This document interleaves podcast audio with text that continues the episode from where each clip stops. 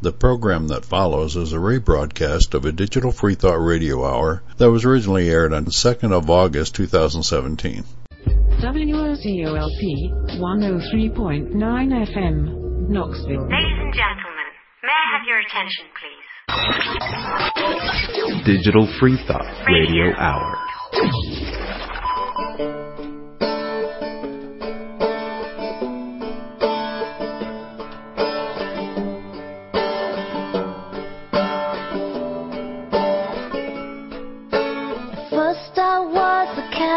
Girl, loved the mass, I watched the swirl of smoke from candles burning, while Mary looked up yearning. I got confirmed and I confessed, I really felt that I was blessed. Plus I loved my uniform, so did the boy who lived next door.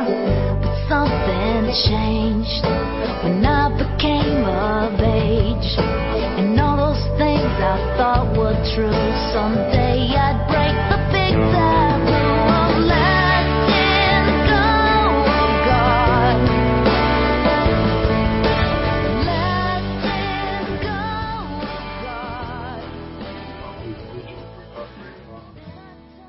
of God. This is Digital Free Thought Radio Hour.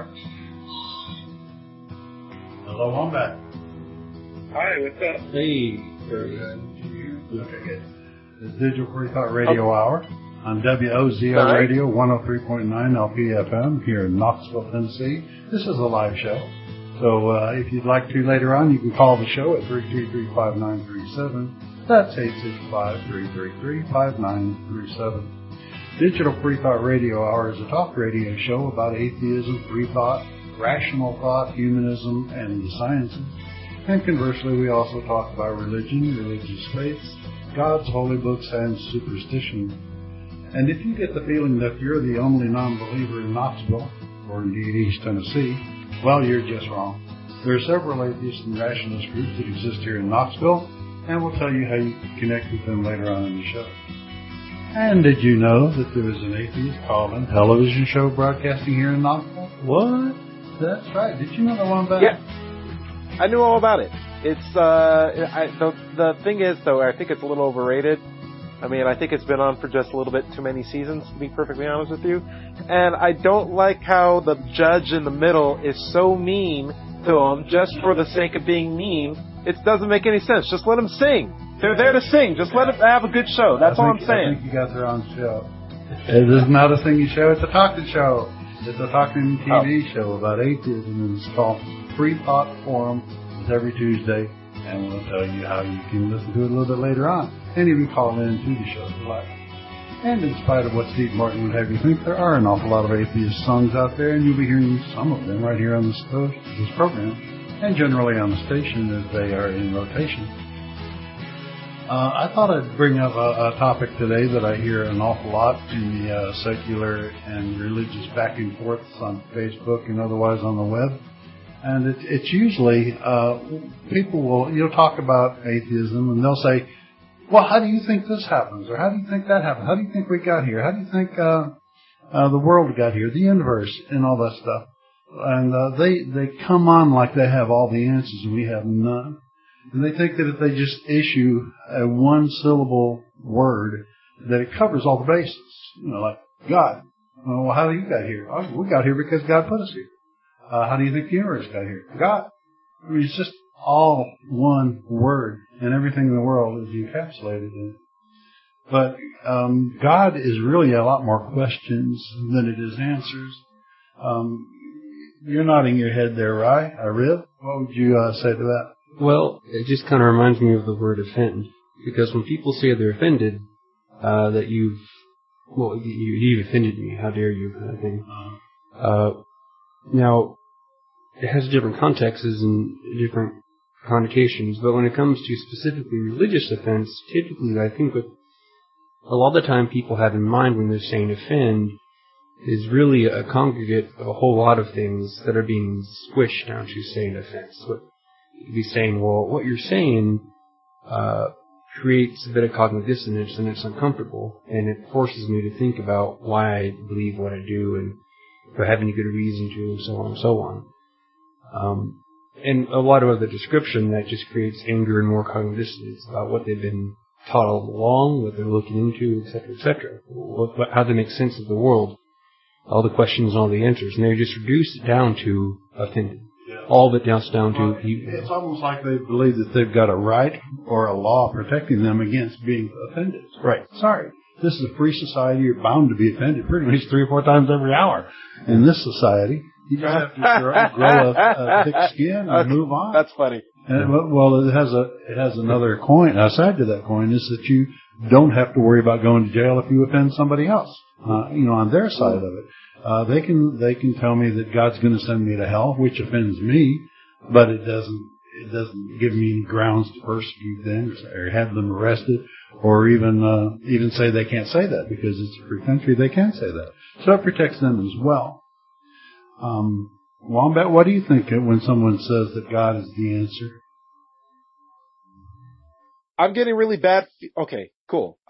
So what I think about it is, why are people resorting to a simple answer? It's because it makes them feel comfortable. It makes them feel good. And sometimes feeling comfortable and good is more important to a person than actually being right.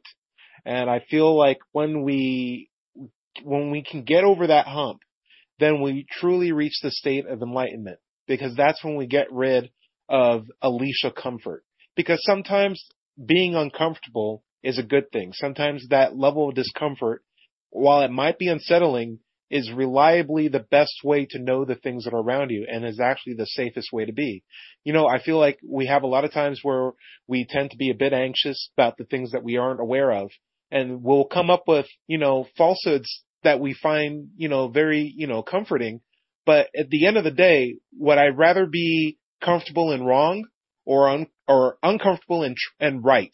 And I think between those two, the obvious answer is being correct, and because that gives me the most accurate understanding of my surroundings, right, as well as informs me of future dangers, and also gives me something to do. It's fun to learn about stuff that I don't know. And if I feel like I know everything from the get-go from one book, it completely blinds me to the greatest kinds of achievements that are being done all around me by people who are willing to take that extra step forward and to the unknown and figure out things, even if it's an uncomfortable truth, get out there and figuring it out for themselves. And I'm happy that they're out there. That's all I can say.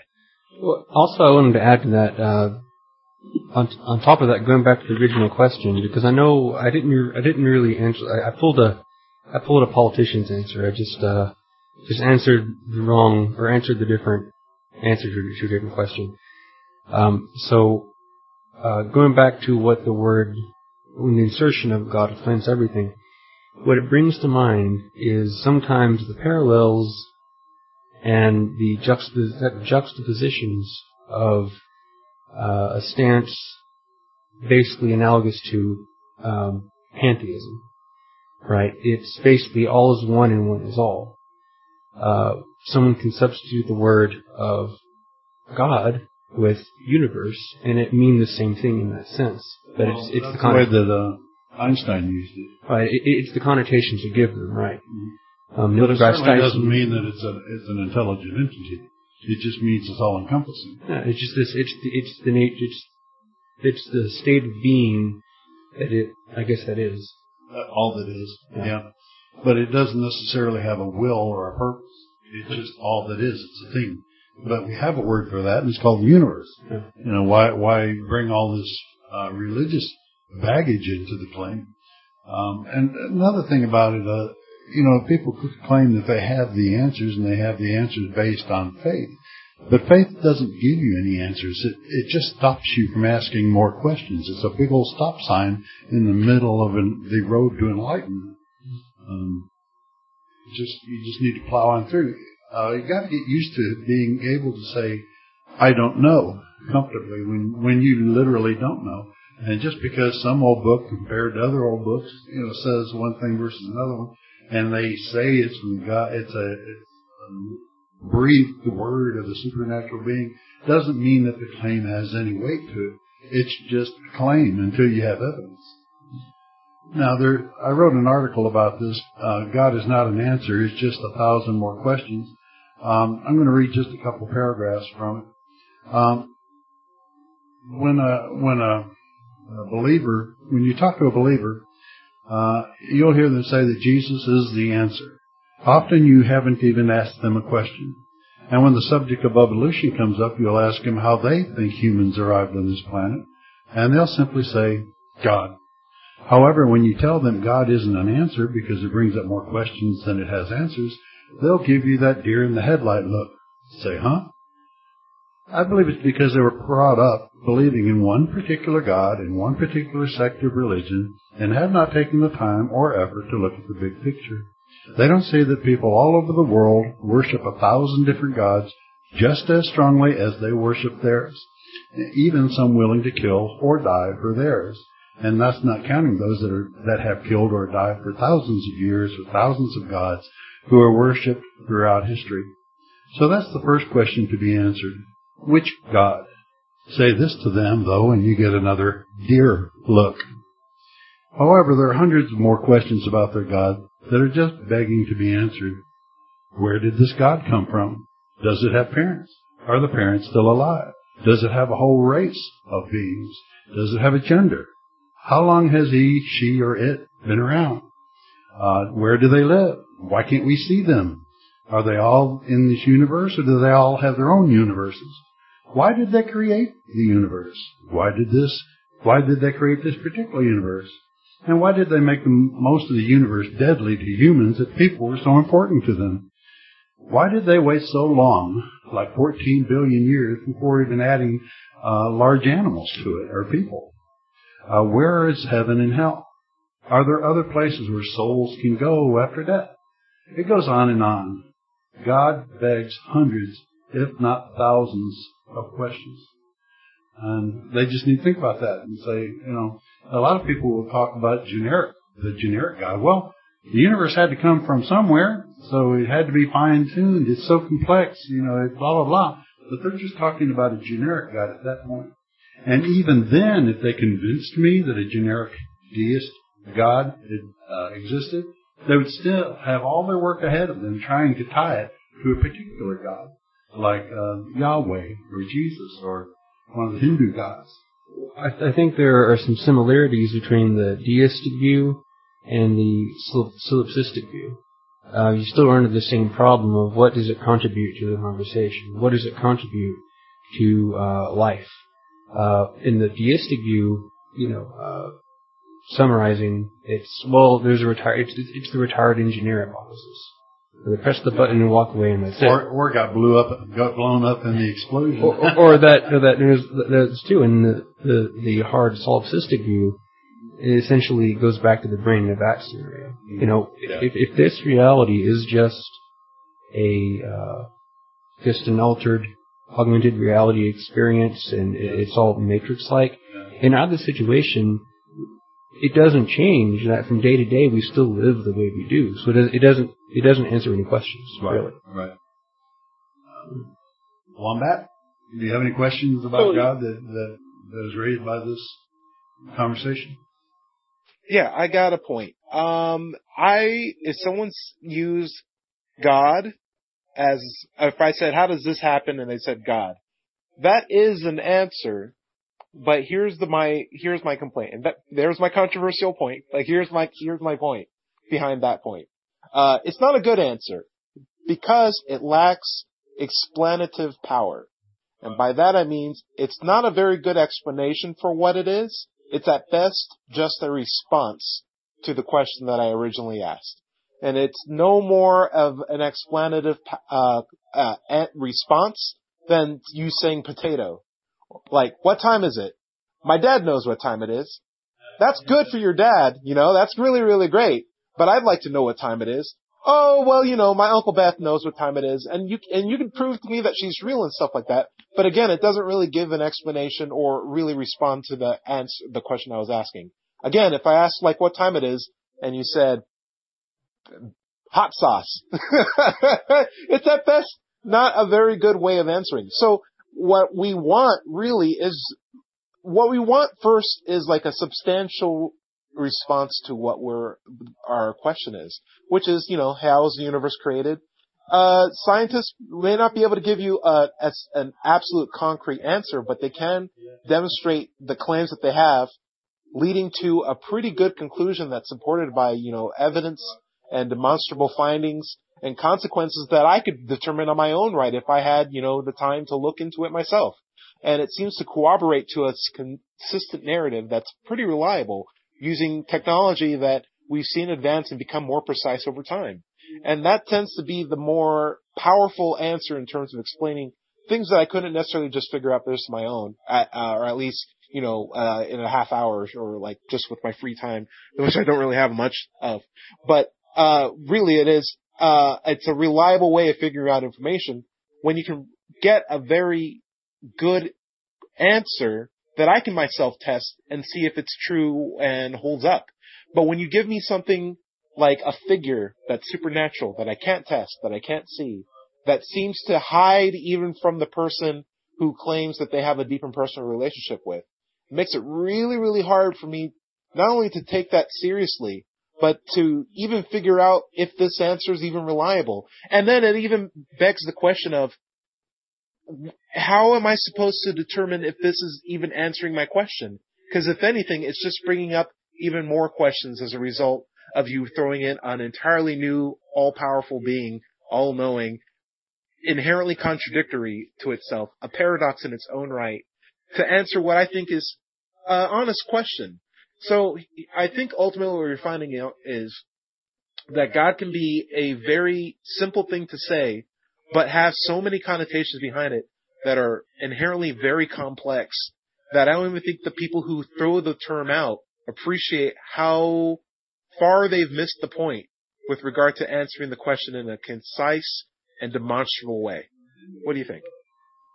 Well, I like all that, and really adding to that in support of it, it reminds me of one of my heroes, Neil deGrasse Tyson, and basically his response and sometimes when people are making the claims of this God or that God, or more importantly, I guess it applies doubly or more so to the deistic notion, is that often the assertion is from someone who is devout or just kind of loosely in there in some way or another, is that, well, I don't know, but God explains it, or God's explained it. Mm. And what this really goes into a greater notion of is, Neil deGrasse Tyson puts it, that if the only thing that you can come up with as God's the answer for essentially the God of the gaps, explaining away anything that science hasn't yet gone into yet, or is not fully understood yet, then Neil deGrasse Tyson, I'm paraphrasing, calls it an ever-receding pocket of scientific ignorance. And, also another part of this was that I see a lot of defense for, well, you can't take this literally. But if you're going to go down that line of argument, at what point does an analogy become a non-analogy, and an allegory become a non-allegory, and vice versa? It becomes entirely subjective to the framing, which matters in a big way, in a conveyance of the person making their argument. And when it's subject to those whims rather than the way of science progressing, that is, enhancing our own perception to see that which is not observable, or entirely removing our perceptions from the equation and relying on instruments, which can always be indifferent. That's how science progresses, and we stop having to rely on our own fallible senses.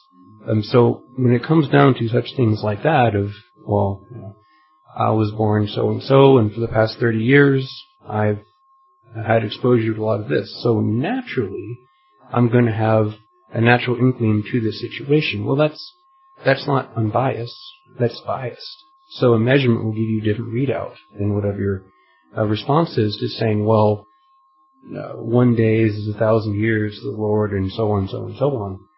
It just becomes a mess unless you can be honest about it and say that, well, let's take it for what it says. And which instruments do. Right.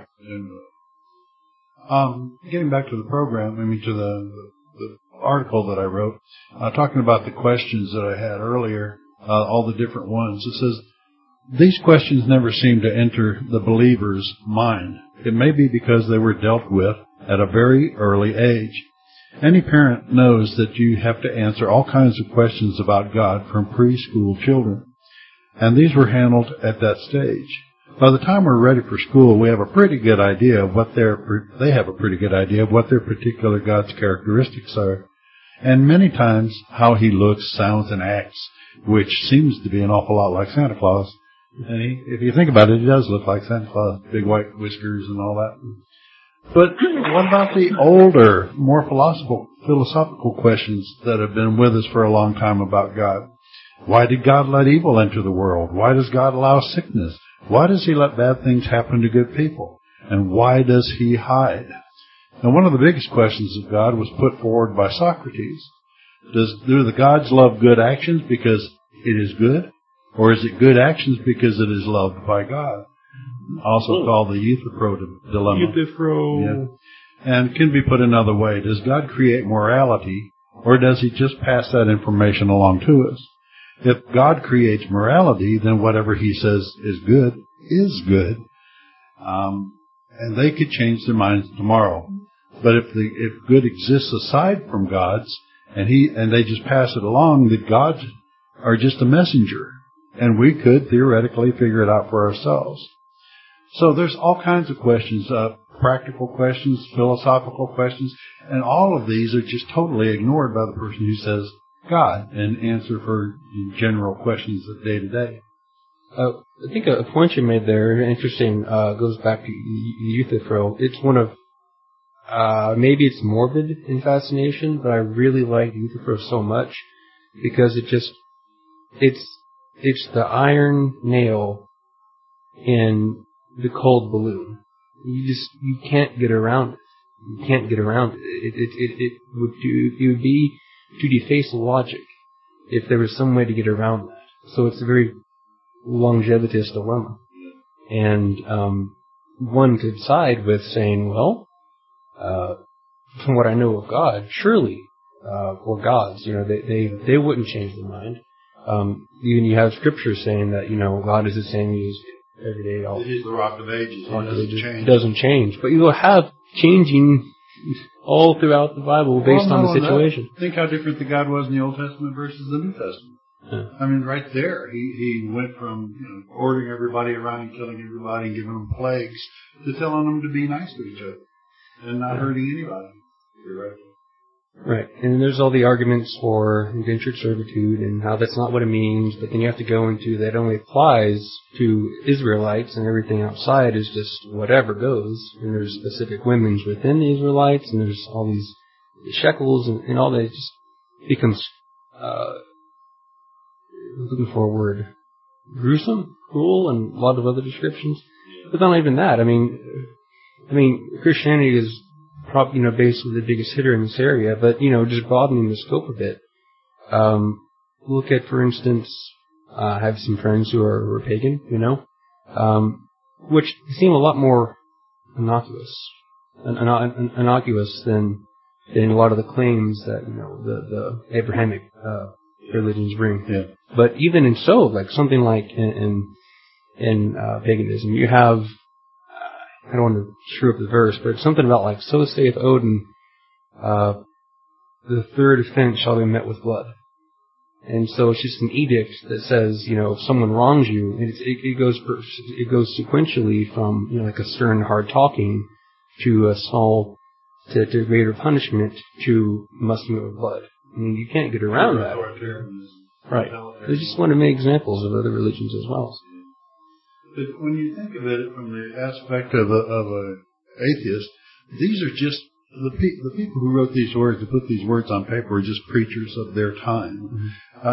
Imagine Pat Robertson going back or being alive 2,000 years ago and being just as big a zealot as he is now, but he's in a position of writing down stories that he can say came from God and people believe him wholesale. And sell the children. Yes. And then these stories that he wrote down could get passed down from mother to son for thousands of years as true gospel and taught from the earliest childhood. It's ludicrous if it weren't so terrible. And Wombat, if you ever has just jump at any time, but I had a thought though. I had to go back with the core root of indoctrination, how dangerous it is. If we grew up in a society that we weren't taught all these verses from youth, we didn't go to church, you know, instead we're basically just taught more societal secular values, several generations later, it really wouldn't be an issue. I mean, you might have lingerings, you know, but if you stop indoctrinating, then generations later, it becomes so effective as, well, I was never told about these things, therefore I don't have this ingrained bias system that gives unwarranted legitimacy to one notion or another that's theistically motivated. And when you remove that element of it, the only place you can go is basically ask, well, why? And then if you go the secular route, and basically you try to remove your biases and use scientific method, empirical methods, you know, reasoned inferences, you get a lot closer, I think, to what reality seems to be, ostensibly, than one answer, one worded phrase of God. Yeah. Wombat, anything before we go to the break? Sure. I think when the second half, we're probably going to cover a little bit more about why we, as you know, atheists, had ever once used God as an answer, and maybe as atheists, how we may be satisfied with simple answers for things that might be a little bit more complicated. How about we get into that? Sounds real good. Yeah. This is Digital Free Thought Radio Hour on WOZ Radio 103.9 LPFM live right here in Knoxville, Tennessee. We're going to take a short break. We're going to play a song called Get Down on Your Knees, Dear Father. I think you've got the references. It's about Catholic abuse, I believe. So here we go. We'll be back in about 5 minutes.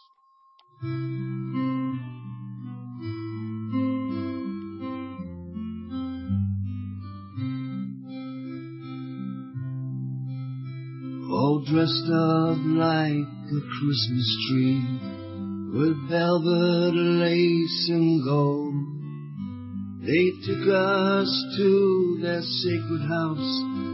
We did what we were told. They filled up our heads with stories. They told us that we could be saved if we sang and praised their hero. But he never showed his face. They warned us to watch out for Satan, who'd be waiting there to capture our soul. If we didn't heed all of their wishes, he would drag us all down through that hole. We'd burn and we'd scream there forever, and our cries, they would never be heard. Yes, the innocence of little children will accept the liar's word. Get down on your knees, dear Father, and beg now forgiveness for me. Show me that you're truly sorry for the person that I couldn't be. Show me some tears now of sorrow. Show me a face that is real. My innocent and lonely existence was never left there for you to steal.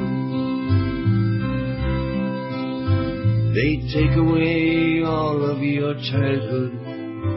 They'll rob you of all of your dreams. Their cruelty, it hurts and will leave you with scars that can never be seen. And we are all left here to suffer with the heartache of struggle and strife. And our tears, they'll never dry up. They follow us on through life. Get down on your knees, dear sister, and beg now forgiveness from me for the cruelty towards all those children and the pain that you'll never see. The mothers that lost all their babies and never would see them again. The cries from their beds still remain in their heads, and slowly it drives them insane.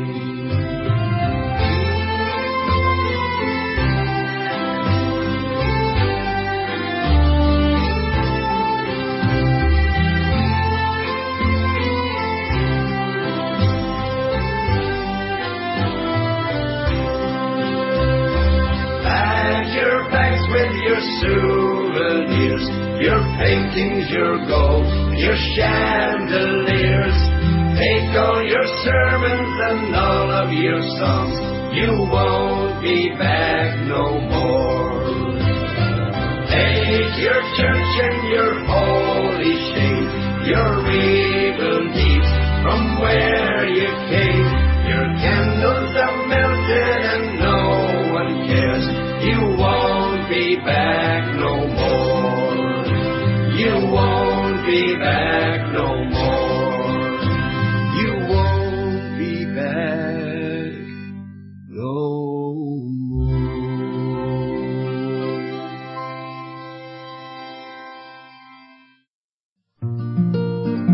You're listening to the Digital Free Thought Radio Hour on WOZO 103.9 LPFM in Knoxville, Tennessee. Feel free to join in on the conversation at 865-333-5937. That's 865-333-5937. And now, back to the show. Digital Free Thought Radio Hour. Simply the best. And welcome back. I'm Dr. Five, and with us today we have Riv. Say hi, Riv. Hello. And Wombat, you there with us? Go Wombat. Yay, Wombat. Now we get to the part of the show where we talk about the free thought groups that are here in Knoxville. I'll tell you a little bit about them. First is the Atheist Society of Knoxville. Founded 15 years ago, November marks our 15th year. ASK now has nearly 700 members, actually more than that now, and you can find them online at the knoxvilleatheist.org. Or you can go directly to meetup.com and look for Knoxville Atheists. It's just that simple. Also, you can join us in person at our weekly meetup, which happens every Tuesday evening at West Hills Flats and Taps on Kingston Pike near West Town Mall. There we get together for food, drink, and conversation. Everybody's welcome, but as long as you don't preach, proselytize, provoke, or punch. Thank you, Matt Dillahunty. Other large free-thinking groups here in Knoxville, one of which is the Rationalists of East Tennessee. RET has been around for more than 20 years and has bi-weekly presentations and discussions on Pellissippi State campus near Hardin Valley Road. They meet the first and third Sundays at the Goins Administration Building Cafeteria Annex. But if that's too much to remember, just go to rationalist.org online and click on upcoming events, or just follow the signs once you get on campus. Then there's the Sunday Assembly. It started in England a couple of years ago and now spread around the world. It's a no-God church for those who have had enough of religion but still like the fellowship of a church-type gathering. They meet only once a month on the fourth Sunday, but remember, we don't have to throw out all of the babies with the dishwater, bathwater. We can keep the good stuff and throw out the bad. Then there's the Freedom From Religion Foundation. They're in Madison, Wisconsin, but we have a local chapter too. It meets at Earth Fair, Turkey Creek, the second Wednesday, I believe, of the month at about 7 o'clock. And finally, there's a new, no, it's not a... Earlier in the show, we had to talk about the Knoxville Atheist Call-In TV show. It's been on the air for 7 years now. It's called Free Thought Forum, and you can see it every Tuesday between 5 and 6 on Comcast Channel 12 or Charter Channel 192. If you don't have cable, you can watch it streaming online at ctvnox.org. You can also find archives of some of the shows there on YouTube, where a fan has been posting them. Just search for three words called Free Thought Forum Knoxville, and you can sort by date to get the latest ones. Also, if you're interested in getting involved with the TV or this radio show, just come to an Ask meetup or an RET meeting, and talk to us about it. You could be our next co-host or guest. Okay, and back to... Good times. Yeah, right. Getting back to the show, the topic of the show, which is God, is not an answer, it's just a million more questions. I think you wanted to get us into it this time, didn't you, Wombat? Sure. I want to get into a roundtable discussion. So normally when we talk about things like this, we can sort of get lost in this kind of vibe that sounds maybe to other callers that, you know, we're your classic bunch of angry atheists. But, you know we tend to have a pretty jolly time. And I think what we're hearing is basically a realization that when some of us were very faithful, and came out of that faith, we realized how much time we were wasting. And it came to a shock, one that felt like a lot of time may have been stolen from us, one that felt like maybe a lot of energy or unnecessary fear was expended in basically something that we can only figure as a lie at this point. It felt like we were lied to. It felt like we had a lot of time that was, or something that was valuable taken away from us in terms of time. A lot of religion feel angry. Yeah, it was about it. Sure. Definitely a mix of anger and euphoria at the same time. Yeah. And I guess my point is, you know, when what's worse is when you get out of it and you try to explain what you've discovered to other people and they may not be receptive to it, or perhaps you see that there's an entire economy built on milking people and keeping them in a certain system, or basically families that just raise their progeny in a way where they never really ask themselves a single important question with regard to the most important thing in their entire lives. And that level of, I guess you can just say, shallowness or laziness is probably the nicest way I could put it, just really frustrates you as a person, and or as particularly as an atheist. And I think that's what you're hearing right now. It's not so much it's not so much a frustration directed at each other. It's more of just a frustration at like this current event where we see people who are refusing to almost enlighten themselves, and it could be pretty frustrating. So how do we get to the point where we can relate to that a little bit more? Well, I thought we can go around the table and talk about the times where we may have used God or faith or something similar as a simple response, as in our opinion, to solve a really complex question. Has there ever been a time in you guys' past where you've used God as an answer for something and were comfortable with it? Yeah, I'll try to keep it short. In long story short, yes, there have been a lot of times, because it's over the past decade, really, that I has slowly come out to the point to where my shift in logic, my logic has shifted in the way I deconstructed questions and answers and how they were sound or not sound and so on. But before that, a lot of it made sense of, well, I don't understand, but God understands, therefore. And, I mean, that's just a very generic thing, but I actually pulled up my book here, which is really interesting because it covers some of the very things I used to think about. This is a small paragraph here from a book I have, Old Religions. It says, and yet, these issues of natural laws and the observable versus the unobservable also lead to points of convergence between science and religion. Certain basic and extremely significant scientific questions remain unanswered. For example, what is the grounds of consciousness? What causes gravity? What existed, if anything, prior to the Big Bang? And what caused its existence? Science and religion can perhaps generally agree over mystery bounds. Granted, the scientific response to a mystery is, let's agree over this, let's solve it. Whereas religious response typically is, this is a mystery and it is meant to be. But in the meantime, mystery abides, allowing for a certain kind of convergence. It is probably no accident that the percentage of scientists in the United States who regularly attend religious services is almost the same as the percentage in the general population. So when I read that, that was really frustrating because we already know through the scientific method a lot of these things. I mean, this is Higgs boson, right? We understand the gravity field that gives it gravity. That's a pretty recent discovery, though. Right, and this edit wasn't even. It was made before that. I mean, after it. the grounds of consciousness. Again, it's more of a matter of neurology, but it's more or less one synapse talking to another synapse and creating a picture of the world around us. It's like the definition of atheism itself. We give something a name, even though in all rights, it's not. It's like if people who golf and people who don't golf. Are they a golfers?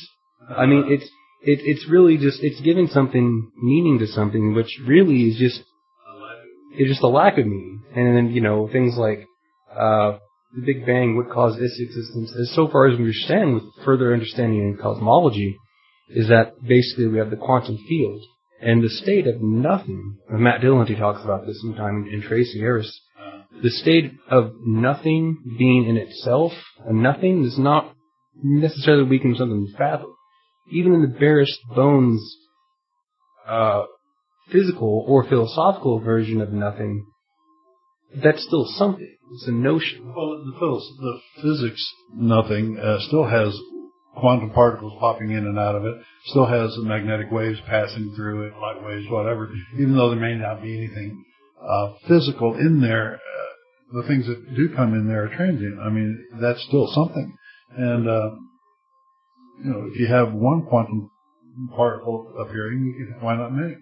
It's a hard concept to get your head around. Matter of fact, who was it said that science or physics, especially quantum physics, may not only be so strange we can't understand it, but it may be so strange we will never understand it. We may not ever have the capacity to understand what's really going on there.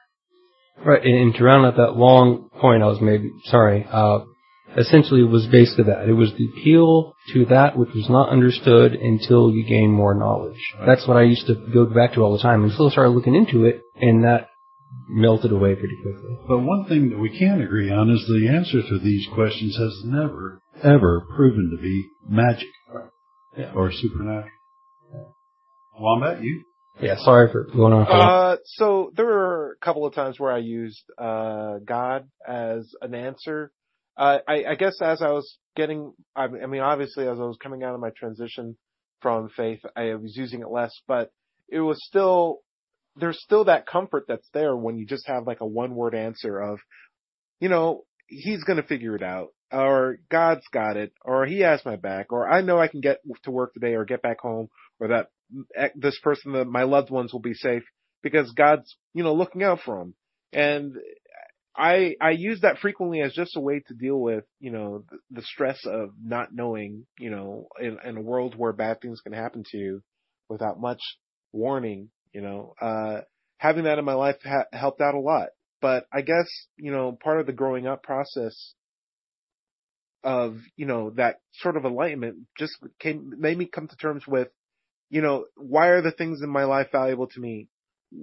What can I do to appreciate them for what they are now, rather than being fearful to the point where I'm appealing to like a supernatural God to keep them safe? Can I enjoy them now as they are? And if so, then maybe I can let go slightly of this, dependency that I have to try to keep them safe forever.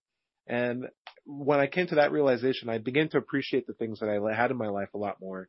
I began to appreciate means of keeping myself safe and the people that I love safe a bit more. I, instead of praying that my mom would get to work safely, I'd say, hey, Mom, it's raining outside. Just drive home safely.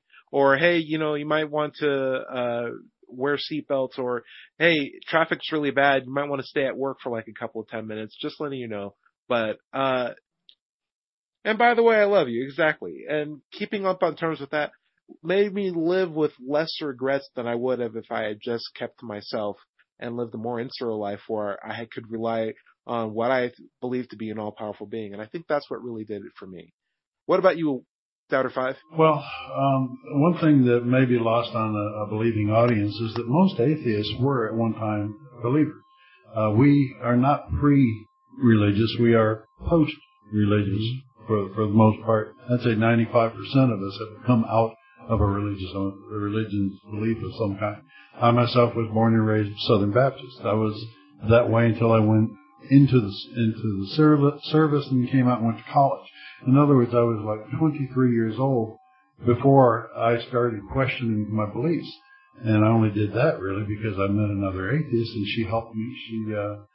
She gave me questions I didn't really know the answer to. I was in college, a perfect environment for looking up the answers. And back then we didn't have the internet, of course. We had libraries, but we could go to the library. We could read the books from some of the greatest thinkers there are, and have been. And it didn't take long before my beliefs crumbled. I think the first real year in college did it. But also it was because I was taking courses like geology, which gave me the great age of the earth, anthropology, that gave me the humble beginnings of humankind and pre-humankind, and physics. I was taking that, astronomy. I always get those confused. Oh, astrology. Yeah, but by the time I came out of college, I was pretty much an atheist, a strong atheist. I did not come out of the atheist closet, because I didn't really feel it was necessary to do so until such time as, like, religious people flew planes into the towers in 9/11, and other things happened about the same time. So I was in the atheist closet for 30 years before I came out. I was an apatheist. I didn't really think it mattered much until, of course, religion came knocking on all of our doors at that time. Something to add to all this is that I think it's not just so much as being challenged on a question and being held to the fire on it and say, no, we're not going to talk about something else. We're going to answer this question. It's not just that. I think it's, and what Wombat mentioned, and you mentioned, is it's a perspective difference, which when that happens, everything else kind of tends to follow in that direction. And that's one of the biggest things, I think, that is overlooked. Rather than just saying, well, you could have a theistic and a non-theistic proponent of evolution, okay? But the perspective of why that is can be radically different, and probably is based on those definitions. So when the perspective comes, everything else tends to follow. And, the notion of just appreciating life and, well, now that I think about it, what if there is just this one life? What then? What would I do then? Well, we don't have trouble believing it's one life for everything else on the earth. Right. It's just, we've got to have the exception for us. Right. We've got 10 minutes left in the show. I thought I'd give out the number in case somebody wanted to join the conversation. It's 865-333-5937, 865-333-5937.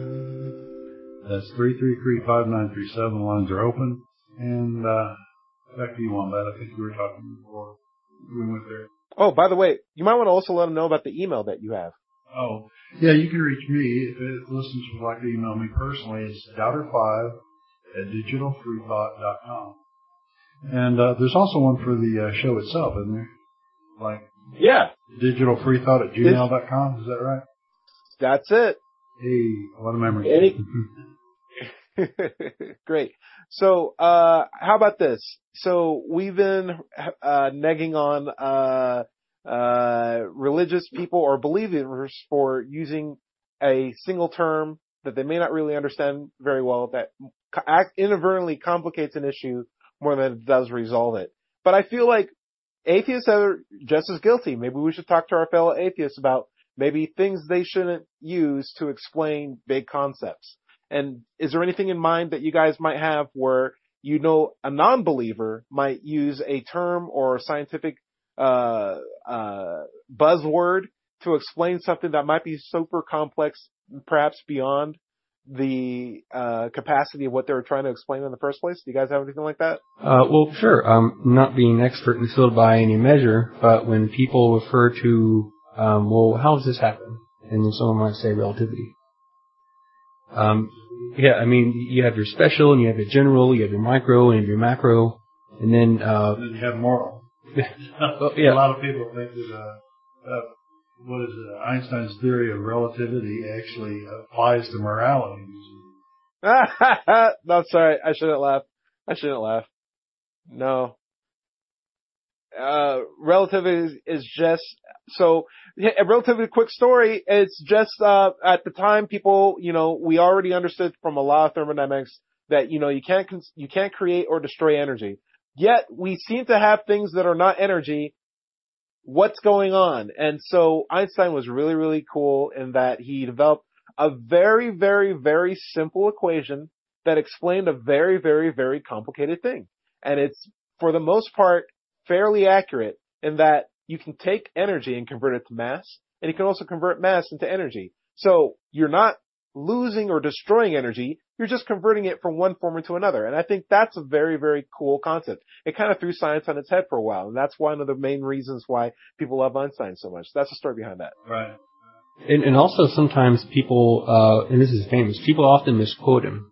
And they say that he was a strong believer, you know, and apologists will say that he was a Christian, he was a man of God. But if you look more into his quotes, he'll go on along the lines of saying something about, in regards to God and the notion of the Christian belief or something along that, he most certainly would not count himself. I'm butchering that, but there's a phrase that goes along with it.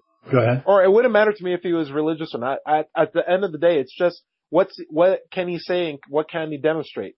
If he can actually come up with proof for God that's as effective as his proof for relativity, I'd be on board for believing in God. I'm not in anyone's camp aside from just the people who can demonstrate their claims to the most sincere and effective result. That's all I'm asking for, because I just want to improve my grip on reality. And I think that's what everyone's goal is. Dudder 5, can you give me an example of atheists using a term that might bug you to explain something that might be way more complicated? No, nothing comes to mind right now. I'm sorry? Oh, my gosh. Our atheists are just perfect beings, aren't they? They're not, just nothing comes to mind. I would tell you about it if something came, but it doesn't. Can give me some examples, and I'll say, oh, yeah. Okay, how about people explaining things away with maybe just saying science in general? Like, science proves XYZ. Have you ever heard that phrase before? Yeah. Oh, yeah. Yeah, science is not in the field or in the practice of proving anything. Mathematics. Science is, yeah, mathematics is, but they can declare their own truths. They have that in their bag. I'm sorry if my cat's playing toys in the background. But science is not about proving things to be true. It's more about developing consistent models of reality that are reliable, that can be improved upon. And sometimes they give us very reliable information, but they're not made to prove to an absolute that anything is or is not. That's not what science is about. And I feel like when people say, well, science proves XYZ, they don't understand the nature of science to begin with.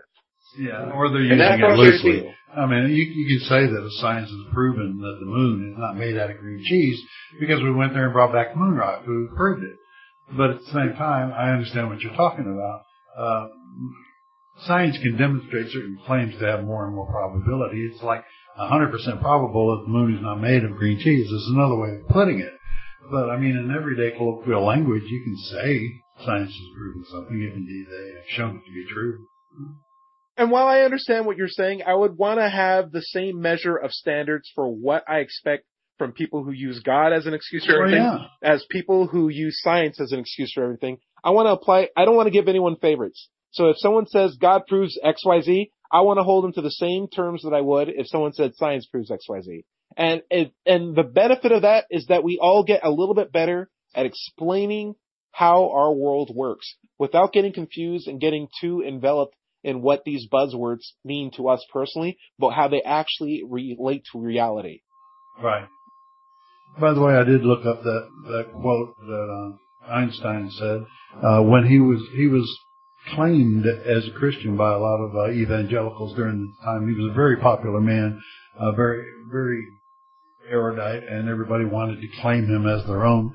But what he said was, quote, "It was, of course, a lie what you read about my religious convictions, a lie which has been systematically repeated. I do not believe in a personal God, and I have never denied this but have expressed it clearly. If something is in me that can be called religious, then it is the unbounded admiration for the structure of the world, so far as our science can reveal it." Now that's straight from his pen. I'll leave that. Which goes back to this, you know, Spinoza, Michio Kaku, Einstein, basically of all that is, just in blissful admiration of it rather than a thinking entity or something like that. True. Last words? Got a couple of minutes left. Believe in the actuality and not reality. And by that we mean, hey, have a good time with how the world actually works. Have a good time with understanding how it comes to be. Have a good time with trying to figure out problems that are really hard. And don't go for the easy answer. Work for something that's a little bit hard. Because in that effort, you build up yourself as a person. And in that self, it's worthwhile. So don't go for the easy answers that don't really answer anything but complicate things even more and more. Try to struggle for something a little bit more nuanced, because in that subtlety comes personal growth and really fulfilling explanations for how our universe works. Exercise your mind just like you would your body. Rip. Yeah, be well, do good, and think critically. And as usual, this is Dr. Five signing out. Don't worry. Everybody is going to somebody else's hell. The time to worry about it is when souls and heavens and hells have been brooding and not killed them. Have a good life. We'll see you next week. Bye!